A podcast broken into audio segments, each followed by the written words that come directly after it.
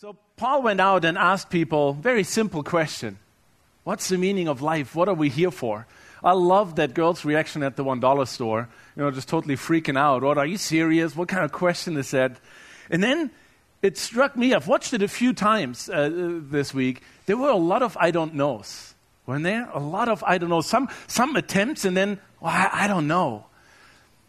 And I don't know if you've ever been in a situation where you, where you had something to accomplish, but you didn't really know what it was. There wasn't a clear mission, not a clear idea of where you're supposed to go. That's frustrating, isn't it? And then think of going through life and not knowing what it's about, not knowing where you're going. I mean, there was a lot of great material in there. Uh, one guy uh, at the park with his family, you know, talked, it was all about his family. And, and Paul asked him, Well, how do you know that, you, that you're on the right track? And remember what he said? He said, Well, I try hard. I try hard, but you never know. Another guy said it's about being happy at the end of the day. I, I love the guy said, Well, just live with each other so, and, and not kill each other. Uh, I would think that's the minimum. Um, but then you look at the world out there and you'd be surprised. And then someone else said it's all about relationships. What is life about? What is life about? I don't know that, that will answer all of that today. What I want to look at, at with you this morning is as part of, of Life Church, for most of us, is a big part. I want to look at what is church about for us. What is church about, and what is K2 specifically about? You know, a lot of you I know are serving in different areas here at the church, maybe in Adventure Canyon or, or in, on Connections or the parking lot or the arts team. There's so many areas to serve, and sometimes it's so easy to lose track of the, of the bigger picture. You're so focused on, on what you are doing in the here and now, and it's almost like you're, you're in the forest and you can't see the forest because of all the trees, right? You're, you're so focused on your assignment. And I hope that today would give all of us a chance to kind of lift up our, our head and see this is what the church is about. The church universal, this is the, the, the, what God has told us as a church to be about. And here's the specific calling of K2 the church and what we are called to do. What is our mission? I've titled it today, Why Do We Do What We Do? Or why we do what we do. Why do we go where we're going? And why do we do what we do and, and how we do it? And so, what I want to do with you this morning is take you through K2's mission statement and our vision statement. Any organization really should have a mission and a vision statement. Actually, every person should have a mission statement and a vision statement. I remember when I was in seminary and one of our professors encouraged us uh, to do that, and I did it back then, but I forgot it by now. But every, every big organization has a mission statement. This is our mission. This is what we're here to accomplish. That's the goal. And then the vision statement is more precise of how are we going about pursuing that goal and pursuing the fulfillment of that mission. So I want to take you through both of those and look at how they are scripturally based, what the Bible has to say about them, and then see how that fleshes itself out here for us at K2. Well, let me pray before we dive in. Heavenly Father, I thank you so much for this morning. It is always such a privilege and honor to be here together. Together, together, to hang out with each other, to get to know each other better, and to get to know you better, to get to know your word better. And Lord, I pray that this morning we, we would catch a glimpse again of what your mission is for us as a church, for us as followers of you. And that we would be reminded of what you have called us as a local church called K2 the Church here in Salt Lake City, what you have called us to. What part in your grand scheme and, and the, the story that you're writing, what part we play here as a church. And I pray that it would re energize us in, in our individual part within that. So I just pray that you would speak into our hearts, that you would encourage and challenge us this morning. In Jesus' name, amen. All right, um, we're going to put the mission statement up on the screen, I hope. Here's the mission statement of K2 the church. Our mission is to establish multiplying churches throughout the Western Rockies and the world that engage those being sought by God. Let me repeat that one more time. To establish multiplying churches throughout the Western Rockies and the world that engage those being sought by God. Before we dive into it, I want to show you where that comes from uh, in Scripture. In Matthew 28, and we won't have this on the screen, um, but we will the following verses after that. In Matthew 28, Jesus is with his disciples the very last time after the resurrection, before he's being, uh, he's, he ascends to heaven to be with his Father. He says this to his disciples, his very last words, Matthew 28, verses 19 and 20 he says, in, in the end of 18, he says, All authority in heaven and on earth has been given to me. Therefore, go and make disciples of all nations, baptizing them in the name of the Father and of the Son and of the Holy Spirit, and teaching them to obey everything I have commanded you. So he says, I have been given all authority in heaven and on earth. And you, as my followers, have that authority. And therefore, because of that, because you follow me, now go and make disciples. What he means with disciples is go and find people and tell them what it means to follow me. Tell them what it means to become a follower of me make them disciples and go to all nations and then baptizing them in the name of the Father and of the Son and of the Holy Spirit and then teach them to obey everything I have commanded you. So he says, teach them what it means to follow me. And then in, in Acts 1 8, he gives them one more mission statement, so to speak. Man, come on, Acts 1 8. Here we are. He says, But you will receive power when the Holy Spirit comes on you, and you will be my witnesses in Jerusalem and in all Judea and Samaria and to the ends of the earth. Here's again this power, this, this idea of authority. It says, My Holy Spirit, my Spirit will live in you. That's where the authority and the power comes from. And then you will be my witnesses. You will talk about what you experienced with me. You will talk about what it means to follow me, the Son of God. And you will lead others in that. And then you will, in, in, in Matthew 28, he said, Go to all nations. And then here he lays out the plan. He says, You start right here where you're at, right here in Jerusalem. And then you go into, into Judea and in Samaria and to the ends of the earth. That's the mission that Jesus gave his followers. That's the mission that Jesus gave to the church. That's the mission that Jesus gave to you and to me if you are a follower of Jesus. That's the mission that he gave to K2 the church, but he started it right then and there with the disciples and all who would become followers of Jesus after them. So for us, our Jerusalem is this city, is this valley, this Salt Lake Valley. And then our Judea might be, might be this, this state of Utah.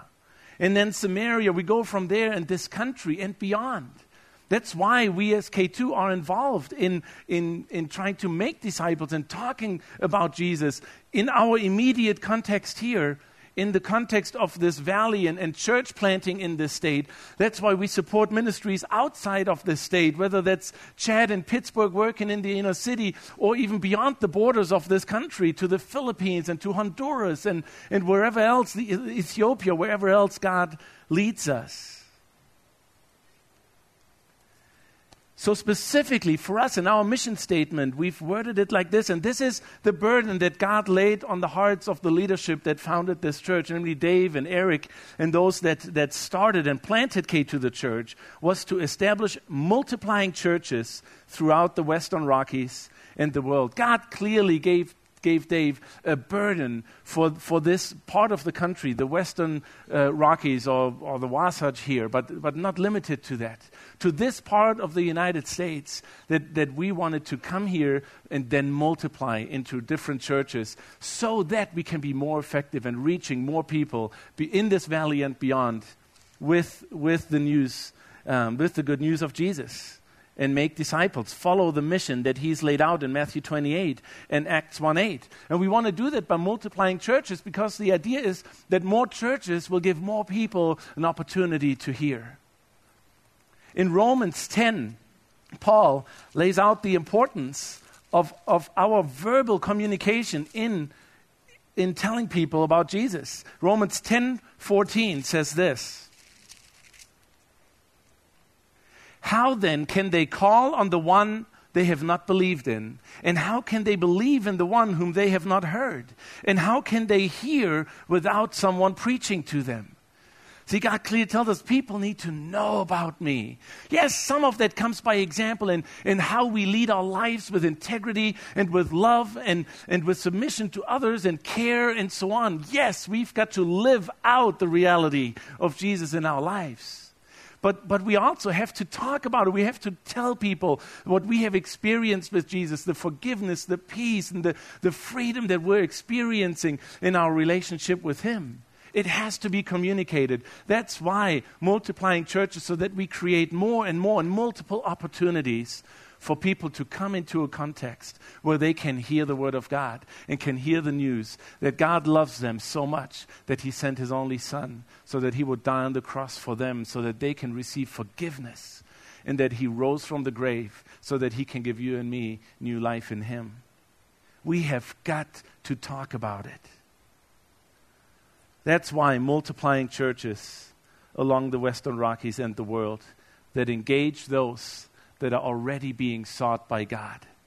See, we are called the body of Christ as the church. We represent Jesus. And Jesus says, I came to seek and to save those that are lost. That is our responsibility as a church to seek those out that are already being drawn by God and tell them about Jesus. Multiplying churches throughout the Western Rockies and the world that engage those being sought by God. So then our vision statement describes in more, in more detail how we feel God is calling us specifically as a church to fulfill that mission of, of reaching people by, by planting, multiplying churches. So here's our vision statement.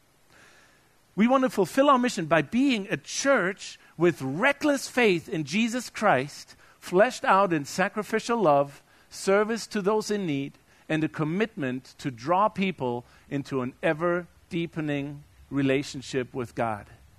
Let's read that one more time also. We want to be a church with reckless faith in Jesus Christ, fleshed out in sacrificial love, service to those in need, and a commitment to draw people into an ever deepening relationship with God. So let's, let's take this one by one. Let's talk about reckless faith.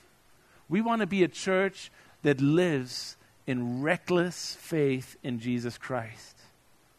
You know, the word reckless, no, normally in the context of our lives, has a negative connotation, doesn't it? It's, it's risky, it's, it's, it's no regard for circumstances or consequences, right? That's what I talk to my kids when they do stuff and just not thinking about the consequences. It's like, man, that's just reckless. And it almost always seems negative, doesn't it? Obviously, in this context, we don't talk about a, a, negative context when we want to recklessly follow Jesus. What we mean is we want to live reckless faith by trusting God and following Him with no regard for circumstances and consequences. We want to follow Him and trust Him, no matter what that leads to, no matter what that looks like. We want to have reckless, risky dangerous faith in Jesus Christ. You know, in life, when we recklessly pursue things, have you ever recklessly pursued something? Ever? Come on, anyone with me? No?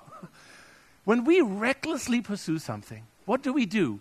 We go for that, right? So that's what I want, whether that's a thing or accomplishment or what.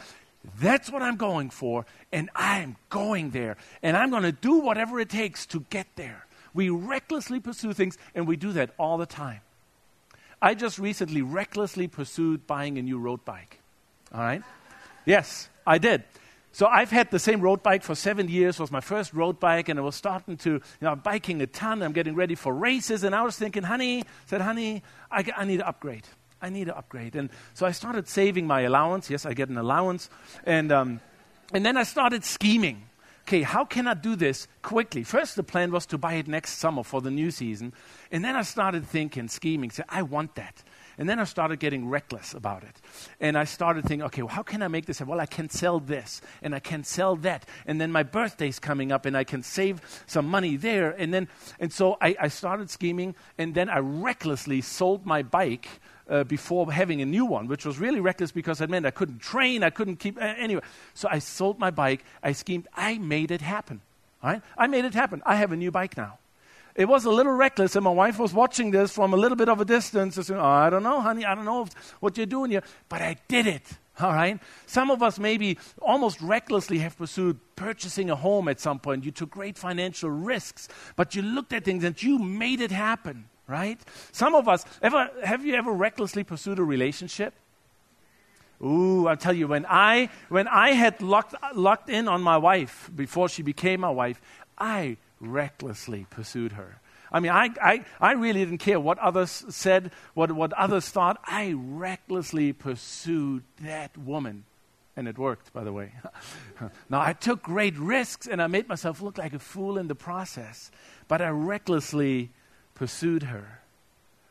Sure, all of you have done that in some area of your life. Here's the question Are we doing that in our relationship with God? Are you and I recklessly pursuing God? Are you and I recklessly pursuing a stronger and deeper relationship with Him? Are we recklessly pursuing Him and following Him no matter what it makes us look like, no matter the risks that we take, no matter the circumstances and consequences. See, in life, we can so lock in on something, right? And it's so normal then to go for that and be so single minded. The question is do we do that in our relationship with God? Do we pursue Him with the same focus and intensity and passion? that we pursue things in this life. That's what we mean with being a church that recklessly, or that has reckless faith in Jesus Christ. And you know what it means to be a church with reckless faith? It means to be a church full of people with reckless faith. That's what we want to be. That's what we want to be together with you. And then that reckless faith will show, can we put it back up? That reckless faith will live itself out by in sacrificial love, among other things. Sacrificial love. Jesus exemplified that more than anybody else. Scripture tells us that he loved us to the point of giving his life for you and for me. Is there anything else you can give? Anything else you can sacrifice for someone? And he's calling us to lay down our lives for each other. He calls us to, to sacrificially love one another, to love God and then love people. And sacrificial love implies that it gives. Sacrifice always implies giving, and it Im- implies painful giving. Otherwise, it wouldn't be a sacrifice. That's how reckless faith lives itself out, among other things. We want to live it out by sacrificial love, and by service to those in need. By service to those in need. You know, Jesus says at some point, What you have done to the least of these, you have done to me. He calls us to live out our love for Him by loving the people around us, especially those in need. At some point, He tells a story about sheep and goats and dividing them, and, and, he, and the goats ask, Well, why are we goats? And He says, Well, here's the deal I was in jail and you didn't visit me. I was thirsty, you didn't give me to drink. I was hungry, you didn't give me to eat. I needed shelter, you didn't put me up. He says, What you do to the least of these, you do to me. If we are a church that calls itself a church that follows Jesus and we don't care for the people in need around us, then we're totally out of the will of God. Completely out of the will of God as a church and individually. And that's why we, we put so much emphasis on, on, on ministries like Kids Against Hunger, where we, where we pack food that we send to people who don't have enough to eat. That's why we're involved with a Dream Center over with, with underprivileged children. That's why we've supported an orphanage in the Philippines and, and in Russia in the past. That's why we have a food pantry here at the church. That's why we, we serve South Salt Lake and people that need, need help in their neighborhoods. And that's why we constantly want to continue to think about and, and, and seek out ways to do that better and more effectively. And if you have ideas, bring them our way. We want to be a church that impacts this community, Dave, a while back, asked us in, in a staff meeting or in a management team meeting, anyway, he, he asked us, guys, what if K2 would close its doors tomorrow?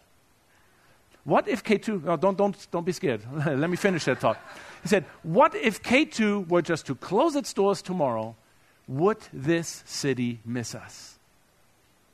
Would this city miss us? Besides those of you that are sitting here, would this city, would South Salt Lake, would Sugar House miss us? Man, we, we started thinking about that. I, I, think some, I know the Sugar House Park people would miss us after the 4th of July, because we can, but that's one of the things how we serve this community. I think, I think this community would miss us, but you know what? We would want it to miss us a whole lot more. We want to serve the people around us that are in need. And then we want to be a church that draws people into an ever deepening relationship with God. And I want to talk about a little bit about the drawing people. You know, I believe the Bible tells us to seek out people. I think it tells us to go to where people are that don't know Him and meet them right where they are. So often, I think we're perceived as people who are pushing our views and beliefs on others. And I don't think that is what God calls us to do.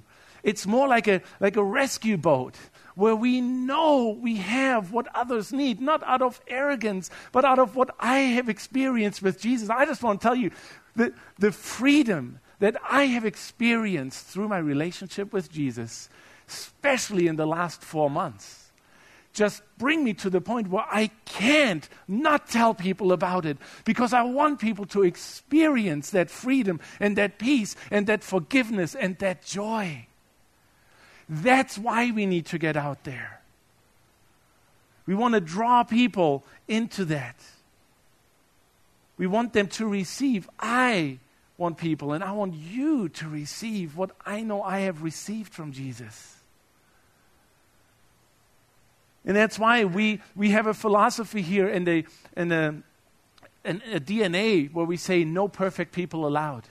That's, that's why I, I dress like this when I preach, because we want people to come in these doors and not feel like they have to clean up their act before they can be part of this community. We want to be a church where you can come as you are because God loves you just as you are. Now, He loves all of us just as we are, he, but He loves us too much to leave us that way. But it's not about external things, it's about our hearts that He wants to change. That's the kind of church that we want to be, and we want to draw people in. And we want to do that in a way that they enjoy coming here. And I, I had an interaction with, with another pastor in this valley a few weeks ago that really shocked me really, really shocked me. He, he communicated literally a, basically, he said, I, I hate everything about K2 and what you do because you just entertain people.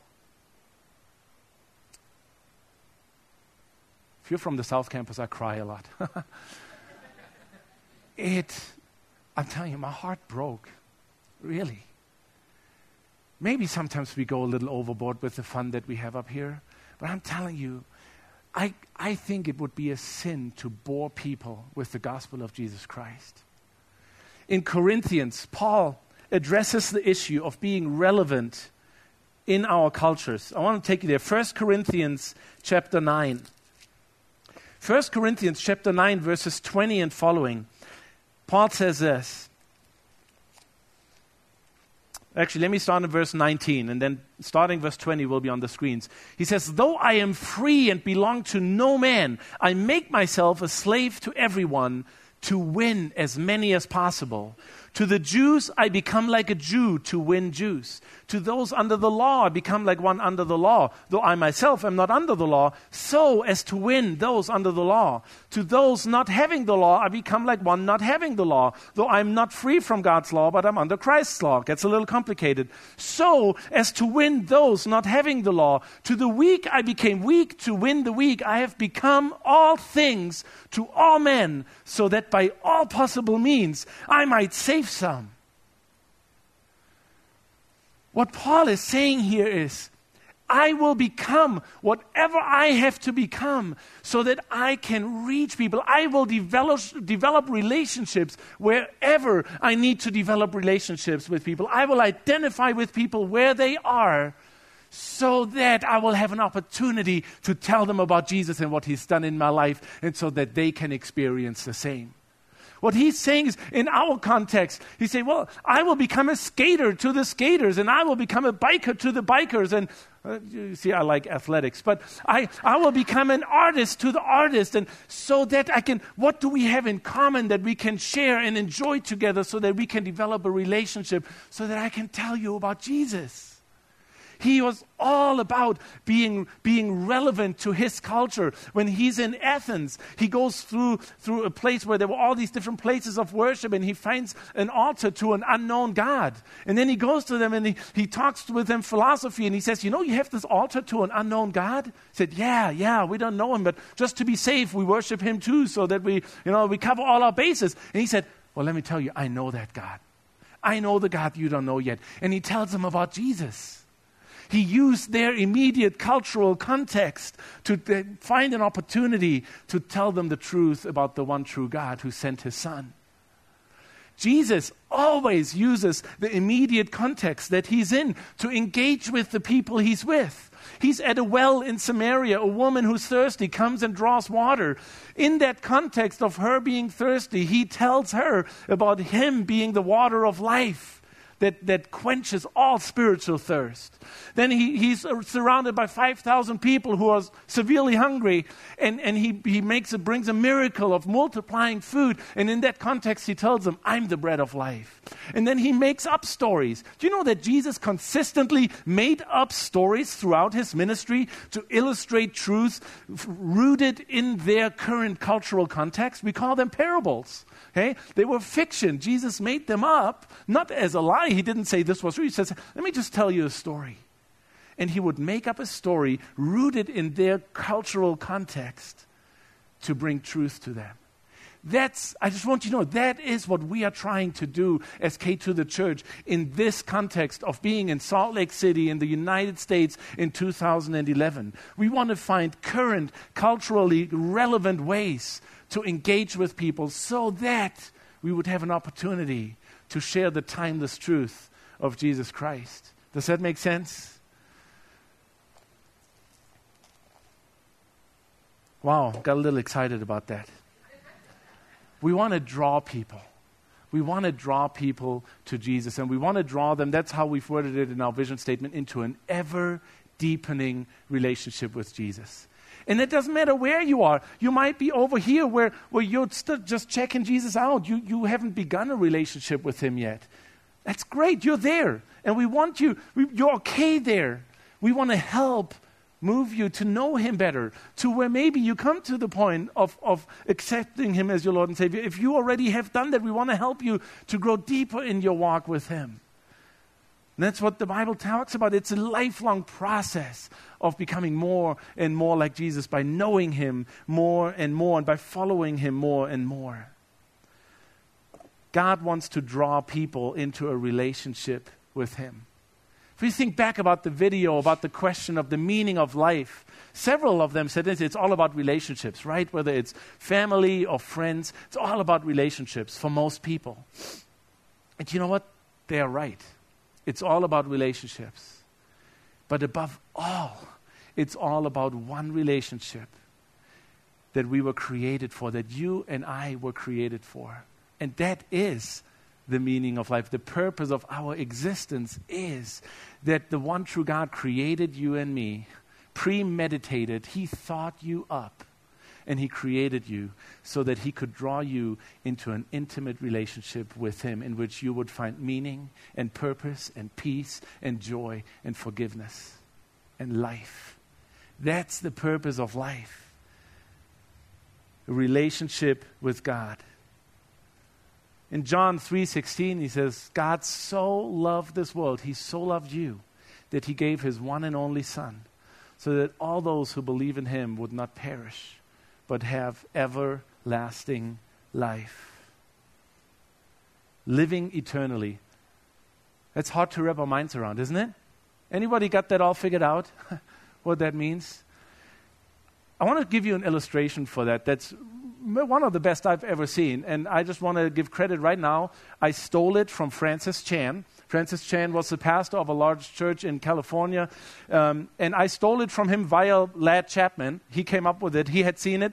So let me uh, show you. Here's a rope. And it actually wraps all around the auditorium. If see, it goes up this aisle and around. This rope represents your and my existence. Okay? And it goes on. Just imagine it goes on forever. It, it almost does. So here's this rope, and here's a red part. This red part represents you and my time on this planet. Okay? But the Bible tells us very clearly that we are eternal beings, that we will that we will exist beyond this time on this planet. So that's what all this is for here. All right? This goes on and on and on and on. Yet, we are, you and I, are often so, so concerned with this part, aren't we? So we start back here and, and you know, we, we look at, we, we always look at this part of our lives and we say, man, I just want to get done with school. That's what it's all about. I'm just going to want to get done. I just want to get here. And then we're there, and then I just want to have a career. And then I just want to save, save, save, save, save, save, save, save, save, so I can enjoy this. Right? See, now you all laugh. Okay, who's doing that in here? Come on, let's be honest. Who's doing that? We're all doing it. Okay? But you look at all this and it becomes a little laughable, doesn't it? We are so, so concerned with this. And most of you and my decisions have to do with comfort and peace up to this point. And the Bible tells us very clearly that this part here, this, is a preparation for this. for this, because this is going to go on and on and on and on. And as followers with reckless faith in Jesus, we make decisions that are not so concerned with this, but are concerned with this. And people tell us, Are you stupid? do you know what that decision is going to do to the rest of this? And what Francis Chan will say is, Are you stupid? You know what your decisions are doing to the rest of this? you see, the Bible tells us that the way, the way we live here, the decisions we make here, affect how we exist all the way over here. If you've seen The Gladiator, there's this great quote in there. What we do in life, what does it say? Echoes in eternity what we do in this life echoes in eternity. The choices we make, the choices you make, the choices others make, will echo in eternity. That's why Paul says in Philippians, let's go to Philippians 3 real quick.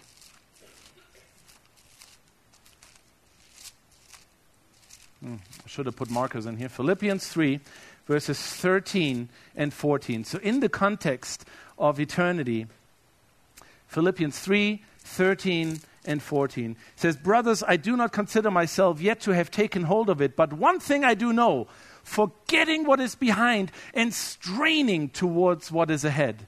Press on toward the goal to win the prize for which God has called me heavenward in Christ Jesus. What he's saying is, okay, we, we have an eternity to get ready for, an eternity to prepare for. So let's not be so concerned with everything here and everything we've already done. Let's go ahead, let's strain towards that finish line. That finish line that he's talking about is not retirement and golfing for the rest of your existence. what he's talking about, that finish line, is the end of this life and the beginning of eternity with Jesus. And he says, let's strain for that. You've seen the Olympics, 100 meter dash, how they run, and in the end, they, you know, they, they push forward, they strain for that finish line. That's what he's talking about. Let's get there. That is our focus. And we only have this life, and so does everybody else. And that's why, that is why it is so important that's why it is essential that we are a church with reckless faith that serves and loves this community and draws people into a relationship with Jesus that goes deeper and deeper and deeper because everyone's eternity is on the line. And some of the choices that we make as a church and that, that you and I make as individuals determine other people's eternity. That's what God has placed us here for. That is why, and I want to ask the band to come up. That is what K2, the church, is about, has been about, and is going to be about. That is why we do what we do. That is why we're going where we're going as a church, regardless of circumstances and, and, and consequences. That's why we, we brought the two campuses back together because we felt God leading us that way. We know it looks weird.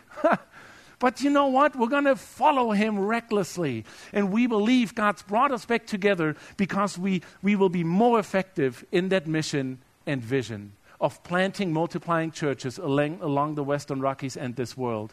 And will be more effective as a church living out reckless faith by loving sacrificially, serving those in need, and ultimately drawing people into a saving relationship with Jesus Christ.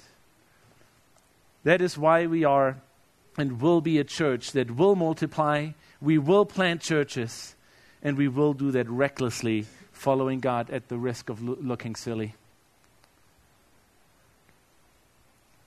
We want to love Him, and we want to love those around us, and we want to help this valley know that there is a God who literally loved them to death and then came back to life so that they can have life to the full for eternity. That's why we're here. That's why we do what we do. And I, I just want to tell you, it is an honor for me to do that together with you.